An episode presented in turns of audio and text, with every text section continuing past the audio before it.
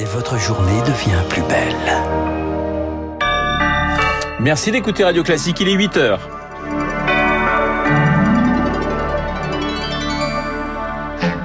La matinale de Radio Classique avec Renaud Blanc. Et voici les titres du journal. L'Afghanistan se réveille, cent soldats américains sur son sol, une première depuis vingt ans. Le dernier vol a quitté Kaboul hier soir, départ célébré par les talibans cette nuit dans les rues de la capitale. deux cent trente-six mille morts du Covid de plus en Europe d'ici décembre, c'est le pronostic très sombre de l'O M S. Elle pousse les États à accélérer la vaccination. Le vaccin justement bientôt disponible dans les collèges et les lycées. C'est le retour en classe jeudi pour les élèves avec pour certains une piqûre à la clé.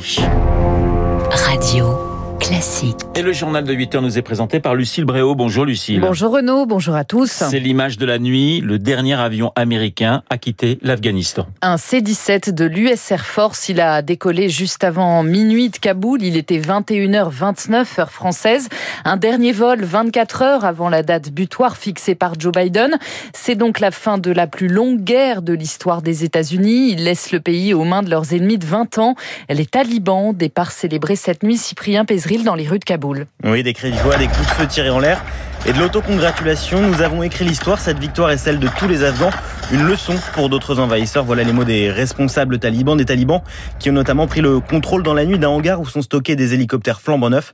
Tout a été démilitarisé ou détruit, assure néanmoins le, le Pentagone. Ce départ après vingt ans de présence américaine plonge l'Afghanistan encore plus dans l'incertitude, selon le général Jérôme Pellistrandi, rédacteur en chef de la revue Défense Nationale. Avec ce départ, on rentre dans une nouvelle phase. Il va falloir que le mouvement taliban passe d'un mouvement militaire, en quelque sorte, à un gouvernement, sachant qu'ils savent qu'ils n'ont pas les compétences pour faire fonctionner ce pays. Donc les jours à venir vont être déterminants pour euh, le sort de l'Afghanistan. Et malgré ce départ, les États-Unis n'excluent pas de travailler avec les talibans. À condition qu'ils respectent leurs engagements. Oui, notamment sur les droits humains, et les talibans précisent ce matin vouloir de bonnes relations diplomatiques. Ils misent sur la reconnaissance internationale, selon Pascal Boniface, directeur de l'I R I S, l'Institut de Relations Internationales et Stratégiques. Ils ont besoin de ne pas couper tous les contacts avec le monde extérieur. Leur nouvelle politique est de vouloir euh, officiellement continuer à avoir des relations avec les Occidentaux et pas seulement les Russes et les Chinois pour pouvoir faire tourner le pays. Ça serait un triomphe politique pour eux. Ça voudrait dire euh,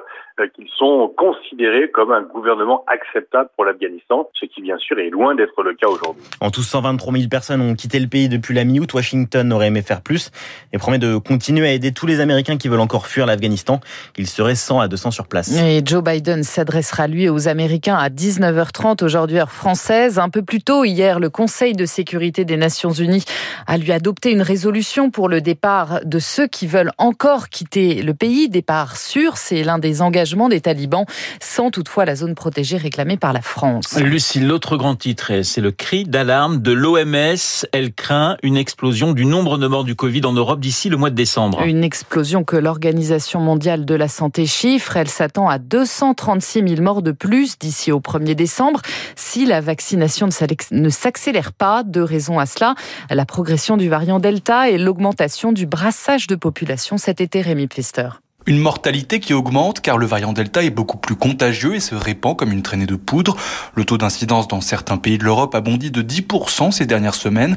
Avec les injections qui stagnent et ce nouveau variant, inutile de compter sur l'immunité collective, selon Sylvie Briand, directrice des gestions de crise épidémique à l'O M S. Il faut vacciner les gens surtout qui sont à risque. C'est ça le plus important. Tous les pays n'ont pas euh, vacciné complètement leur population à risque. C'est pas que les personnes âgées, quoi. Il y a aussi tous les gens qui ont des comorbidités, des maladies cardiovasculaires, et cetera. Et puis l'obésité, par exemple, ça c'est un problème. Ça peut être chez des jeunes aussi, donc euh, il faut les vacciner, ces gens-là. Avec le variant Delta, une personne non vaccinée sur cinq sera hospitalisée, selon l'O M S.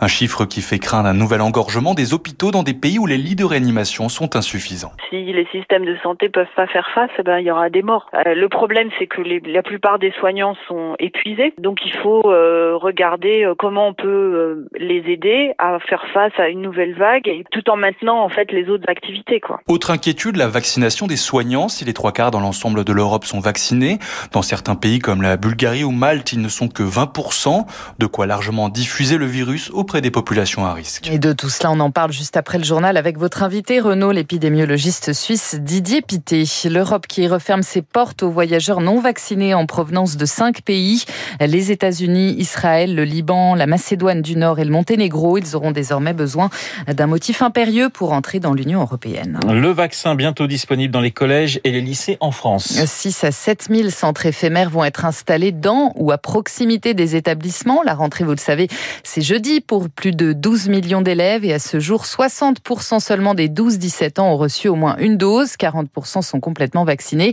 Alors comment cela va se passer très concrètement? On fait le point avec Elodie Villefrit. Le ministère le promet, tous les établissements proposeront une offre de vaccination à leurs élèves.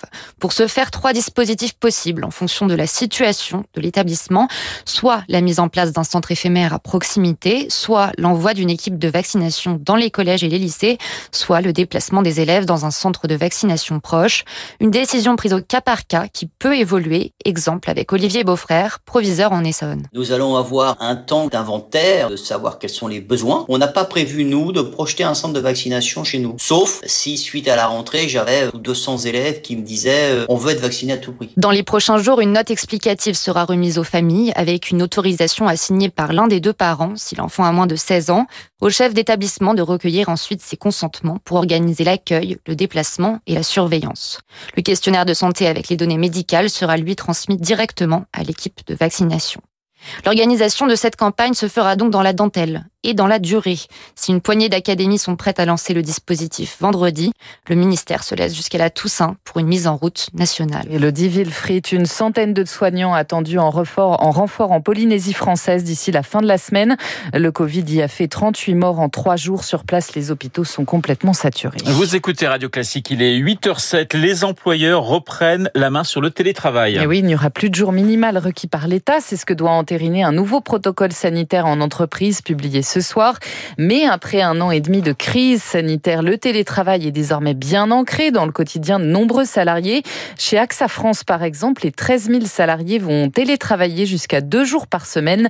Sybille Kérébecker, la directrice du développement social de l'assureur. Avant la crise, on avait à peu près soixante pour cent des collaborateurs qui avaient opté pour une formule de télétravail. Je pense qu'à terme, c'est la quasi-totalité. Il y a un avant et un après Covid et on ne reviendra pas à un total présentiel. Dans le futur, ce à quoi nous allons réfléchir, c'est comment nous pouvons apporter plus de souplesse. Ça veut dire le choix pour les collaborateurs de définir les jours où ils télétravaillent et les jours où ils viennent travailler sur site. Mais le fait de télétravailler est maintenant un acquis pour Pour la plupart de nos collaborateurs. Des propos recueillis par Émilie Vallès.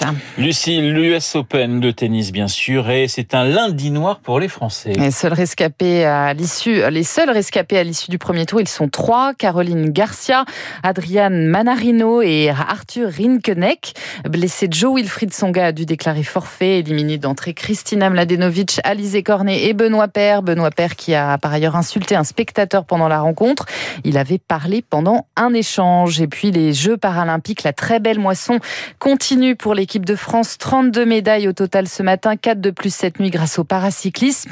Cycliste et cinquième médaille d'or, on la doit à Alexandre Lloveras et à son guide Corentin Hermeno en contre-la-montre sur route. Alexandre Lloveras qui est malvoyant, c'est très impressionnant à voir le paracyclisme en ce moment aux Jeux Paralympiques de Tokyo. Merci Lucille, on vous retrouve à neuf heures pour un prochain point d'actualité. Il est pratiquement huit heures zéro neuf sur Radio Classique. Tout de suite, eh bien, l'édito politique de Guillaume Tabard, suivi de mon invité, l'épidémiologiste suisse Didier.